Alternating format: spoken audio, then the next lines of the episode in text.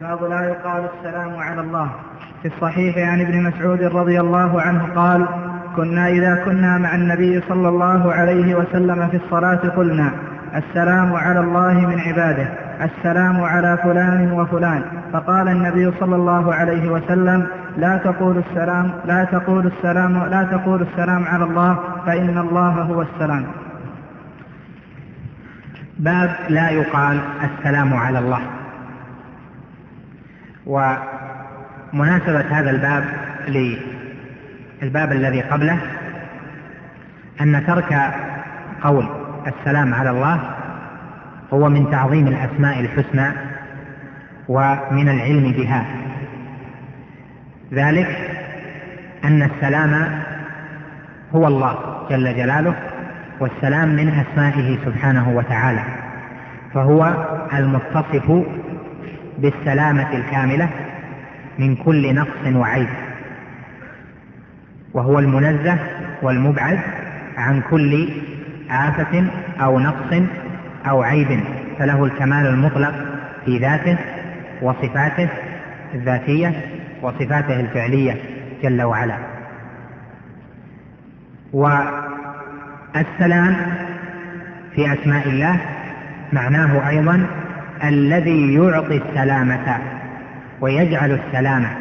وأثر هذا الاسم في ملكوت الله أن كل سلامة في ملكوت الله من كل شر يؤذي الخلق فإنها من آثار هذا الاسم السلام.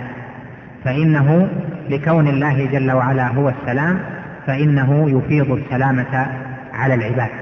إذا كان كذلك فالله جل جلاله هو الذي يفيض السلامة وليس العباد هم, هم الذين يعطون الله السلامة فإن الله جل وعلا هو الغني عن خلقه هو الغني بالذات والعباد فقراء بالذات. يا أيها الناس أنتم الفقراء إلى الله والله هو الغني الحميد. فالعبد هو الذي يعطى السلامة والله جل وعلا هو الذي يسلم. ولهذا كان من الأدب الواجب في جناب الربوبية وأسماء الله وصفاته ألا يقال السلام على الله بل أن يقال السلام علينا وعلى عباد الله الصالحين السلام على فلان وفلان السلام عليك يا فلان ونحو ذلك فتدعو له بأن يبارك بسم الله السلام أو أن تحل عليه السلام. فإذا وجه مناسبة هذا الباب للذي قبله ظاهرة ومناسبته لكتاب التوحيد أن الأدب مع أسماء الله جل وعلا وصفاته أن لا يخاطب بهذا الخطاب وأن لا يقال السلام على الله لأن في هذا نقصا في تحقيق التوحيد. فتحقيق التوحيد الواجب أن لا تقال هذه الكلمة لأن الله غني عن عباده والفقراء هم الذين يحتاجون إلى السلام.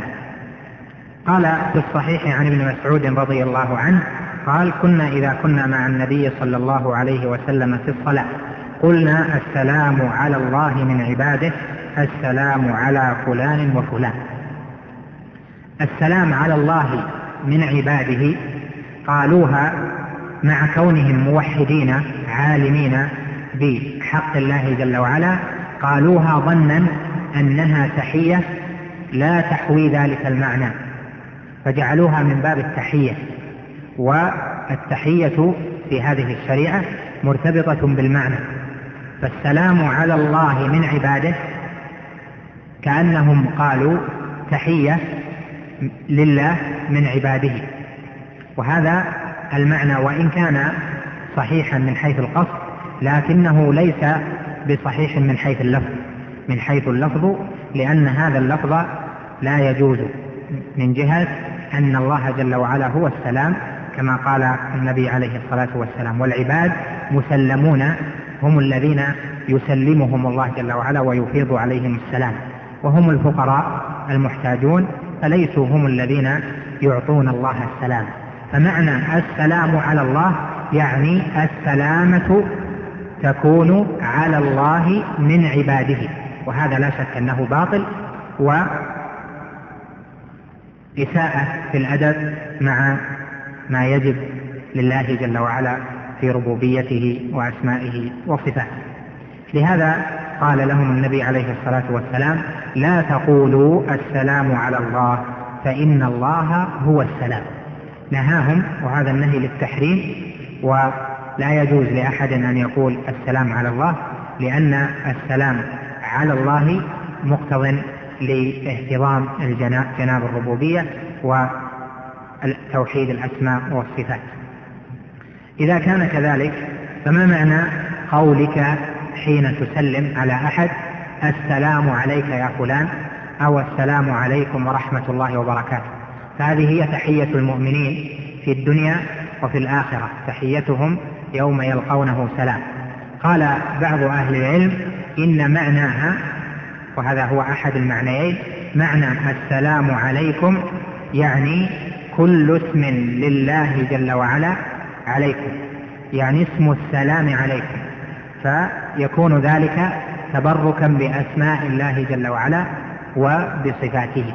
فاسم السلام عليكم يعني اسم الله عليكم فيكون ذلك تبركا بكل الأسماء ومنها اسم الله جل وعلا السلام.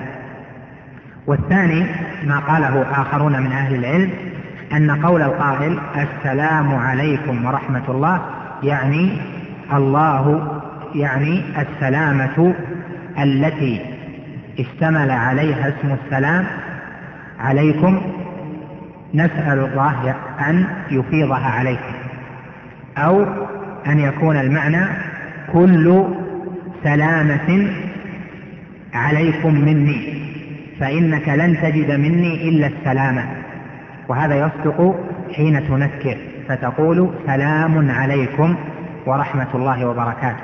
يعني كل سلامة مني ستأتيك فلن أخسرك في عرضك ولن أخسرك في مالك ولن أخسرك في نفسك.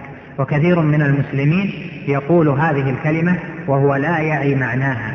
كيف أنه حين قال لمن أتاه السلام عليكم كأنه عاهده بأنه لن يأتيه منه إلا السلامة ثم هو يخسر هذه الذمة وربما أضره أو تناول عرضه أو تناول ماله أو نحو ذلك. فهذا فيه التنبيه على فائدة مهمة وهو أن طالب العلم بالخصوص بل كل عاقل بعامة إذا نطق بكلام لا بد أن يتبين ما معنى هذا الكلام. فكونه يستعمل كلاما لا يعي معناه هذا من العيب وليس من أخلاق الرجال أصلا أن يتكلموا بكلام ولا يعون معناه. فيأتي بكلام ثم ينقضه في فعله أو في قوله هذا ليس من أفعال ال ال الذين يعقلون. فضلا عن أن يكون من أفعال أهل العلم. أو طلبة العلم الذين يعون عن الله جل وعلا شرعه ودينه. فإذا صار هنا قولان وكلا القولين صواب فإن قول القائل السلام عليكم يشمل الأول والثاني فتبرك بكل اسم من أسماء الله وتبرك باسم الله السلام الذي من آثاره السلام عليك في دينك ودنياك فهو دعاء لك بالسلامة في الدين وفي الدنيا وفي الأعضاء والصفات والجوارح إلى آخر ذلك أو أن تكون بالمعنى الثاني كل منهما صحيح. نعم.